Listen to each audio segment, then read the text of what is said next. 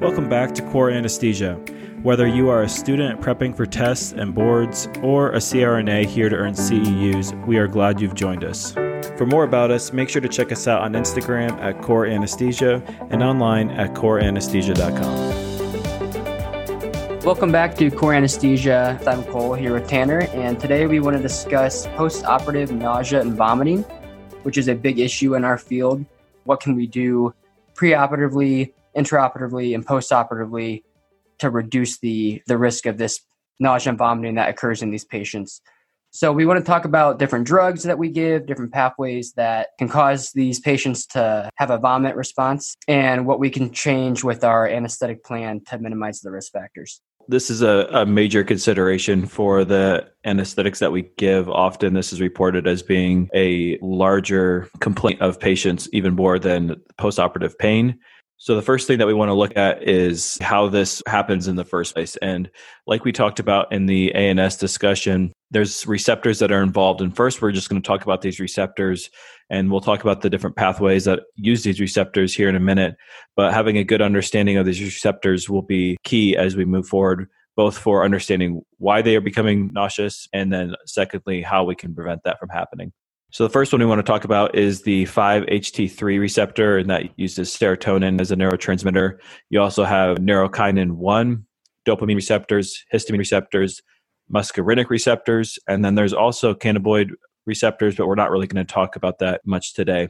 A little mnemonic that I've heard that would be helpful for this is dash can. So if you're nauseous, obviously you're running for the can, and this would be a good mnemonic to remember this. So dash can D stands for dopamine. A would be acetylcholine, which is your muscarinic receptor. S is your serotonin, which is your 5-HT3 receptor. H is histamine. CA is your cannabinoid. And then N is your neurokinin 1 receptor. With these different receptors, there's different pathways that can trigger what we call the vomiting center, which is located in your brainstem. So we want to discuss each different pathway and discuss which receptors go with each pathway so that when we start talking about drugs, we'll be able to look back and figure out which pathways are, the drugs are going to affect. So the first pathway is obviously your GI tract. If a patient has signals coming up from the GI tract to that vomiting center that cause that patient to vomit, that's going to be going through two of the receptors that Tanner just talked about, and that's your 5-HT3 and your neurokinin 1. Then you have your chemoreceptor trigger zone, this is going to come from an area up in your brain where we'll get to this a little bit later, but the blood brain barrier is not very strong at this area. And so different chemicals that are in your blood are actually going to be able to cause a response at this chemoreceptor trigger zone. So that'll be very important when we get to that in a second. But the other receptors here are going to be your 5-HT3, your neurokinin 1, and your dopamine receptor. And then, like I said as well, those noxious chemicals from the bloodstream are able to cause a response as well. And the third one we want to talk about is your vestibular apparatus. And so that's more coming from your ear. So if you have vertigo, motion sickness, that'll be from this pathway that causes people to vomit. So with your vestibular apparatus, you're going to have your histamine and your muscarinic receptors. So those are the three main pathways we want to talk about today. And each of those three pathways are going to cause a response at your vomiting center in your brainstem that's going to end up causing the patient to have emesis. So the drugs that we give, if we give a drug that's going to block your 5-HT3 receptor, we'll know that that is going to block the GI tract pathway and then your chemoreceptor trigger zone pathway, but it won't have anything to do with your vestibular apparatus. To me, this is like the vomiting center is like your cranky family member that is going to get really ticked off if you discuss politics or their least favorite sports team or whatever else. There's different ways that you can really upset this family member. And so all these different pathways are discussions or topics you want to avoid. And so what we're going to do as anesthesia providers is hopefully block these pathways before it even ever gets to the vomiting center and thereby reducing all these effects. So the vomiting center is going to be hanging out in your brainstem. Like you just mentioned, Cole, you have these peripheral and central pathways that will send afferent signals to the vomiting center. And so our goal is going to be blocking these different things. What are things that are going to cause the GI tract to send these afferent signals to the vomiting center? If we do stomach surgeries, if we do insufflation of the abdomen with pneumoperitoneum, if somebody has a MI, this will be something that they'll send these afferent signals to the vomiting center. Uh, blood in the GI tract, those are all things that will send these visceral responses to the vomiting center through the vagus nerve. Your chemoreceptor trigger zones pretty interesting because like you mentioned cole it doesn't have protection from the blood brain barrier. This is going to be affected by things that are in your blood. Think about in the icu we probably all took care of a patient with dka they came in cranky horribly nauseous and that was because of these chemical toxins that were in their bloodstream. And so as those go to the ctz that's going to send signals to the vomiting center the medications that we give, the opioids, anesthetics, those will all affect the CTZ because of the levels in the blood. And then also, if you think about someone who is pregnant and has high levels of estrogen, again, this is another thing that can trigger the chemoreceptor trigger zone. As we move forward, we'll talk about some of the risk factors. And now that we understand these different pathways and what can set them off, I think those risk factors will make a lot more sense. Yeah, and so when we look at different risk factors, there's five big ones that we consider as anesthesia providers that put these patients at risk. There are a lot more factors that play into this, but there's five main ones that we calculate on our Apfel score, and that will correlate to the percentage that the patient is at risk of having nausea and vomiting. So the five things are non-smoker, female gender, history of motion sickness, previous post-op nausea and vomiting, and age, specifically youth. And so going through those five, why would they each be risk factors for nausea and vomiting? Well, obviously, if they have previous post-op nausea and vomiting, you would suspect that would put them at risk for having another episode of post-op nausea and vomiting. Second one would be history of motion sickness. That's going to be coming from your vestibular pathway, which, like we've talked about before, that's coming from your ear. Motion sickness deals with vertigo, the balance in your ear, if that's off, it's going to cause that response at, at the vomiting center. So if they have the history of, of motion sickness, that puts the patient at risk. Female gender, for what Tanner just talked about, females obviously have more estrogen levels than males. And so those high levels of estrogen can can trigger that chemoreceptor trigger zone due to that blood brain barrier not being as much of a barrier at the site, which then goes to your vomiting center and causes emesis. This changes with age, though. So, this is why youth plays a role in one of our five risk factors because you could have a female that's postmenopausal and they're not going to have that elevated level of estrogen. And so, they're not as high of risk as a 20 or 30 year old female that has higher levels of estrogen. Yeah, and I think a lot of these things are still speculation as far as why these things cause increased nausea, vomiting. But my understanding with the youth side of things is that your chemoreceptor trigger zone is going to be more sensitive as you are younger. And then as you age and as things start to slow down, that will be less sensitive. And so there isn't quite as much of a risk factor due to your trigger zone not being as reactive.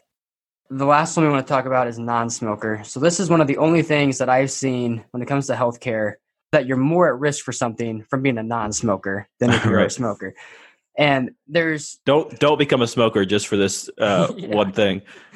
there's a lot of negative things to smoking. This is only one positive. It's all that risk benefit ratio.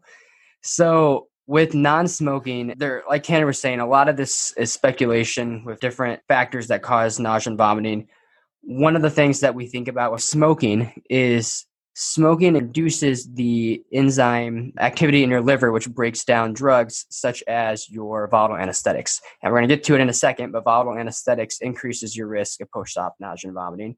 And so if you're a smoker and you have that nicotine and those those levels that induce your enzymes in your liver, it's going to break down those medications faster. And so these patients that wake up will be able to break down and clear that anesthetic faster than a, a patient that is a non-smoker and doesn't have that induction of their liver enzymes. Perfect. The simplified Apfel score, it just looks at these main characteristics and then it tells you a percentage for being at risk for postoperative nausea vomiting, depending on how many risk factors you have. So if you have no risk factors, you're still at a 10% risk for displaying postoperative nausea vomiting. If you have one of these things, you're at a 20% risk. Two of them correlates to a 40% risk. Three of the above gives you a 60% risk. and four of the above puts you at risk 80% or greater for postoperative nausea vomiting the more of these risk factors they have, you're going to want to, again, as we talked about earlier, figure out strategies that will incorporate several of these pathways and the types of medications that you give. You want to address these risk factors from a multimodal approach.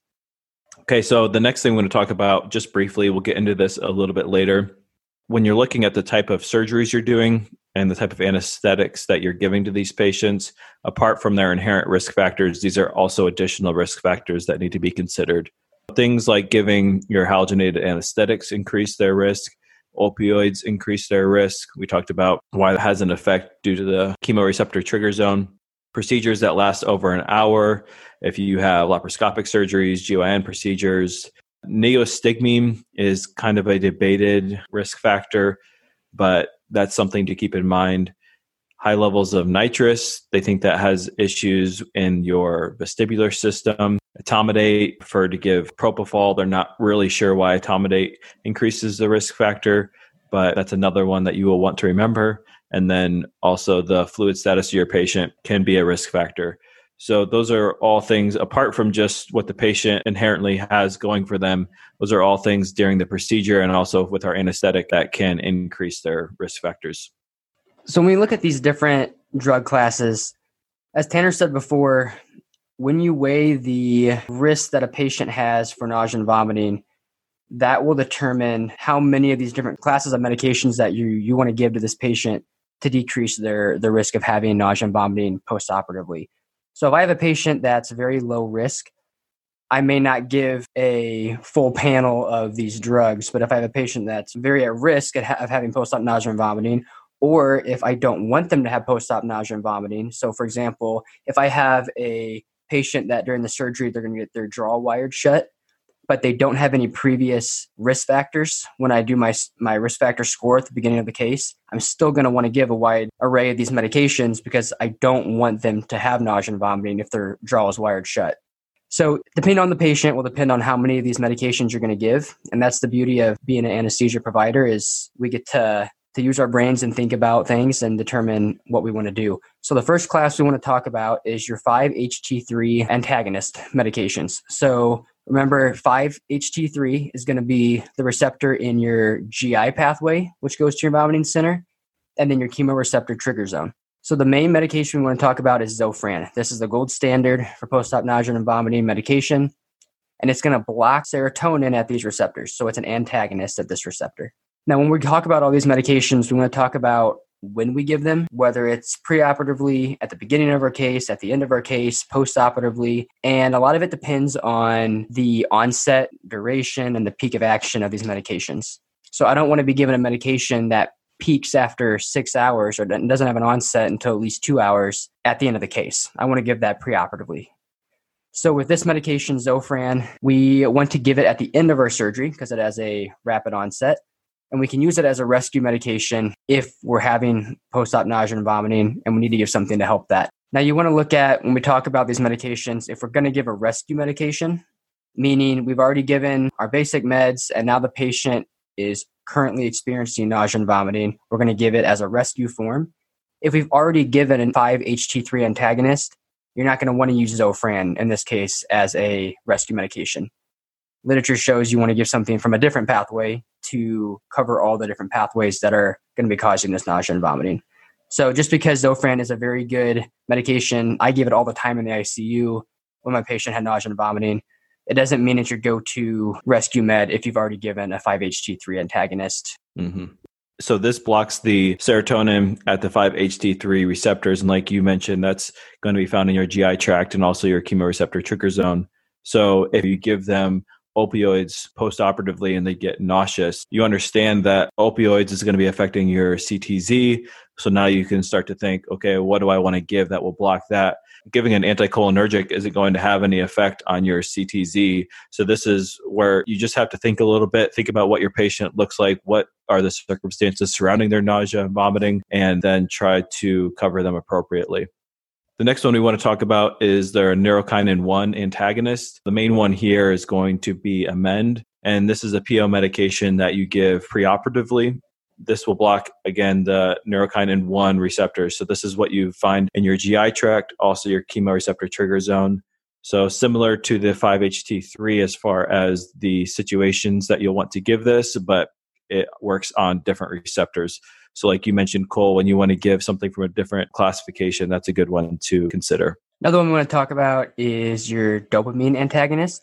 So remember, dopamine receptor is going to be in your chemoreceptor trigger zone or your CTZ pathway. And how this works is if we block the dopamine from going through, it's going to block the signal from your CTZ pathway going into your vomiting center. Medications in this category are going to be your Haldol, droperidol, your Reglan, And some things to note is with droperidol, there's a black box warning for that due to at higher levels it can cause torsades and this is due to high levels such as 25 milligrams. But the doses that we give are only 0.625 to 2.5 milligrams. So since the this black box warning came out, there's been a dramatic decrease in the use of this medication, but it really isn't going to have that black box warning come into play until we're giving elevated doses. So you'd have to give 10 times the amount of the highest dose to get to the black box warning of Torsades. Yep. So we really can use this medication because it's a great medication to help as in a rescue form. Haldol is the other one I talked about that we use here. It works similar to Zofran as well in terms of it, it's a really good drug to use. It's a different pathway, but it also acts as a sedative. And then Reglan, if we use that in this category, it's also a GI motility stimulator. So we don't want to give this medication if you're going to have a patient with an obstructed bowel or ileus, anything that we don't want to keep moving that GI tract forward because it's obstructed. Mm-hmm. Now, with mm-hmm. all these medications, because we're blocking dopamine, it can cause extrapyramidal side effects. So, if you remember extrapyramidal side effects, we usually see in Parkinson's patients when they have a decreased level of dopamine. For that reason, we don't want to give these medications to pe- people that have Parkinson's because we want to increase their dopamine levels in those patients. And by giving these meds, we're going to drop it. So, again, with the side effect that you want to look for is an increase in your QTC with these medications. Perfect. So the next one we want to talk about is antihistamines. And if you recall our pathways, GI, CTZ, and your vestibular system, the only one that has your histamine receptors is going to be in your vestibular apparatus. Will be involved with patients that have history of motion sickness. If you are doing surgeries that are going to manipulate the inner ear and you want to block this pathway, then you are going to want to do an antihistamine Common one here is Benadryl. We've all heard of it. We've all given it. A common side effect of Benadryl is going to be sedation. So, like you mentioned, Cole with the Haldol, it may be effective, but then you have issues with delirium as they are emerging from their anesthetic.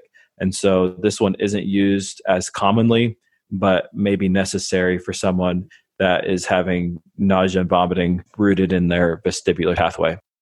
Great. And another one we want to talk about is anticholinergics. So, again, with the vestibular apparatus, with the histamine receptor, the muscarinic receptor is also going to be in this pathway. And so, what these medications do are they block acetylcholine in the vestibular pathway. A big example of this is scopolamine. Scopolamine is one of those medications that takes a long time to have an onset of action. And so we want to give this medication well in the preoperative period literature shows we want to give it at least two hours before surgery. Mm-hmm. Tanner talked about before how neostigmine is kind of a controversial issue with this. But when we're giving neuromuscular blocker reversal medications, what that's going to do is increase our acetylcholine levels at the neuromuscular junction to reverse that neuromuscular blocker. Well, that elevated acetylcholine levels can also bind to our M1 receptors here in our vestibular apparatus pathway and cause motion sickness and cause vomiting. And so the argument is if we're going to be giving neostigmine, we're going to increase the levels of acetylcholine and cause this emesis. So we should give an anticholinergic such as scopolamine to block the effects of it. The next category we want to talk about is steroids. The most common one used for PONV is dexamethasone. Usually you see doses of four to eight milligrams right after induction. You can give this prior to induction, but it makes the patient feel very weird. And so often it's just given right after induction. You can use this in place of if you need to give them a stress dose steroid, you can give them just this dose to treat both their postoperative nausea vomiting and use in place of their stress dose steroid. And then the last one we're going to talk about is the phenothiazines. And the main one you'll see here is Phenergan. We've seen this a lot in the ICU. This is pretty effective at treating opioid induced nausea vomiting. But again, like we talked about with several of these other ones, a side effect of it is that it's going to have sedative effects. This can be given as a rescue medication, but keep in mind that this may have some implications as far as your patient's awareness and also sometimes with their emergent delirium. Those are the main ones that we want to talk about as far as the different medications that you are going to give your patients. I think the idea here is to remember that you have your vomiting center, which is going to have several different pathways that can cause problems. So the strategy would be to block all of those pathways before they get to the vomiting center. So, Cole, do you want to talk just briefly about some of the different strategies that you can use to give your patient better outcomes? Yeah, so with the medications we just talked about, if I'm giving a medication that is, for example, let's say Benadryl. So, Benadryl, like we talked about, is going to be an H1 receptor and a histamine, and it'll block just our vestibular pathway. So, I'm going to want another drug that's going to cross the other two pathways. So, I may give Zofran because I know Zofran is going to have block serotonin at your 5-HT3 receptors, which will be both in your GI tract pathway and then your chemoreceptor trigger zone. So, knowing which receptors are in each pathway is imperative to doing a full coverage for blocking post-op nausea and vomiting. So just know what medications you've already given, which receptors they're going to block, which pathways they're going to block. That way, if you have to give a rescue med, you know what you've already covered and what you still need to cover. In terms of mm-hmm. our anesthetic, as we kind of briefly touched on before, halogenated anesthetics, so your volatile gases, are going to increase post op nausea and vomiting. So, an example would be if you could do a regional anesthetic versus a general with these volatile anesthetics, well, that would decrease the risk of post op nausea and vomiting. You can also do a TIVA, which is a totally IV anesthetic. So, we can run propofol instead of our volatile anesthetics, and that would decrease the risk. So if you have a patient that comes in, you look at their risk factors and they show they're going to have, let's say, a 60% chance of this nausea and vomiting. I may look at the, the case, look at my anesthesia plan, and decide can I do this either regional or if not, can I do this general with a TIVA or do I need to use my volatile anesthetics?